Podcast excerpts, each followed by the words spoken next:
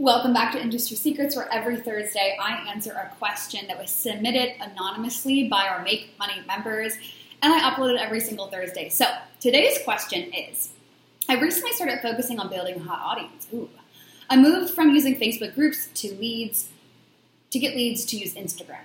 Posting in Facebook groups didn't feel good for me, and while it worked for a while, I wanted to do something that I enjoyed. I stopped using CTAs in my posts and started using my feed as a way to serve my audience. Yes, that's the vibe.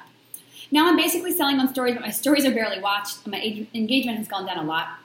While I don't want to focus on engagement numbers, I do worry about this transition because the main place is where I sell. Where I sell is stories, and if no one is seeing them, da da da, any tips? Yes, absolutely. So it's funny. One of my very first mentors, she taught Facebook group group management, and I was our group for sales, and I was like, I don't like this. Like this feels like I'm going in and like fishing for people, and I'm like, I don't like this. I would so much rather create a space, a movement where I'm magnetic and people come into Freedom Queen and they love it, and they come knocking on my door versus me going to them. Okay, and so the first thing is that with organic content, sometimes it takes time.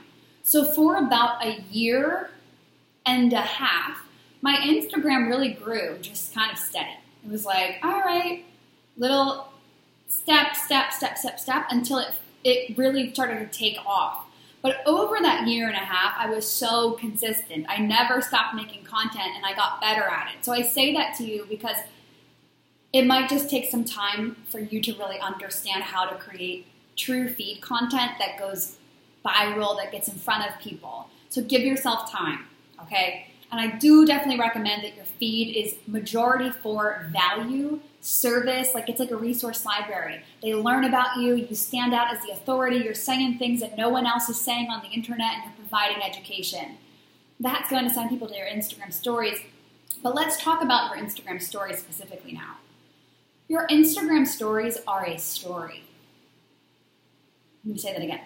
Your Instagram stories are a story. And if people aren't interested in them, they're going to leave. So the first thing I would do with you, if you were my client in, in our headquarters or our mastermind, I would be looking at your Instagram stories and going, how do we make this more interesting? What about your Instagram stories is making people drop off? Because even in the times in my business where I've been maybe selling a lot on my Instagram story, selling more than usual, the Instagram story view count doesn't drop.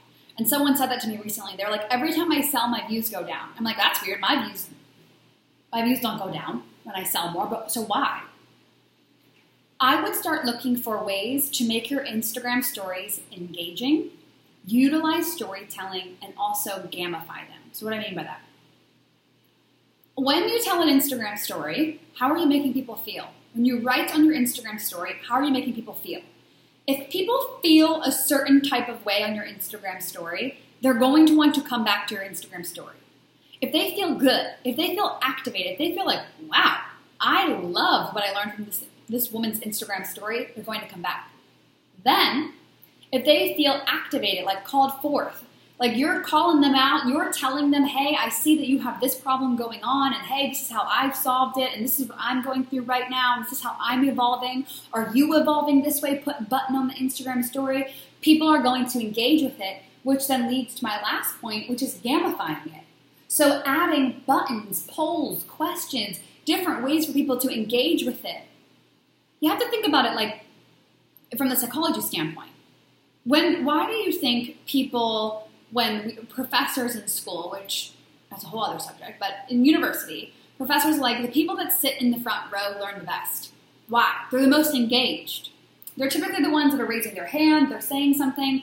This is why on a Zoom call, why do you think on like webinars people have them answer things in the chat? They have them raise their hand. Why do you think like Tony Robbins at a okay, this whole this whole episode today is literal gold. Like I would save this episode and listen to it many, many times. But the reason why Tony Robbins, why do you think he makes you jump up and down and dance and raise your hand and throw things around and scream? Why?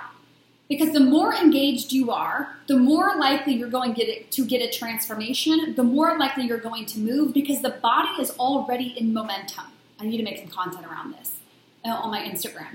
The body is already in momentum. This, the state is momentum and moving.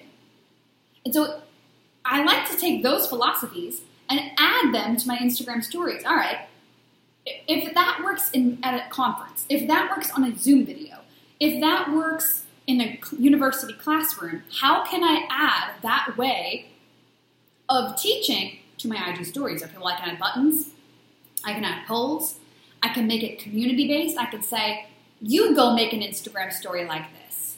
You try this. DM me this. Answer this question. Answer this poll. Get up and move your body. And then when when you do that, make your own Instagram story of you getting up and moving your body and tag me in it. That that's exactly what I would be doing. I'd be gamifying it.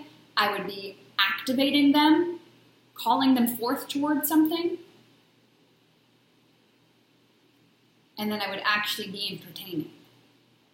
I would ask myself, dang, if people are dropping off, there's something that I'm doing that is not interesting to them wow, how can I be more interesting? Which in personal branding, this is very fun because then that holds up a mirror to your face and your soul. And now you were once trying to solve the problem of how do I be more interesting on Instagram stories, and now you're asking yourself, am I a boring person? this is why this business is like entrepreneurship is just a mirror for yourself. Right? So that's exactly what I would do this whole episode to hear, like, go back and listen to it over and over again. Share it to your Instagram stories. Tag me in it. I would love to know if you also got a ton of value out of this. And Freedom Queen, I will see you next Thursday, same time, same place, where I answer another question submitted anonymously by our Make Money members. All right, I'll talk to you soon.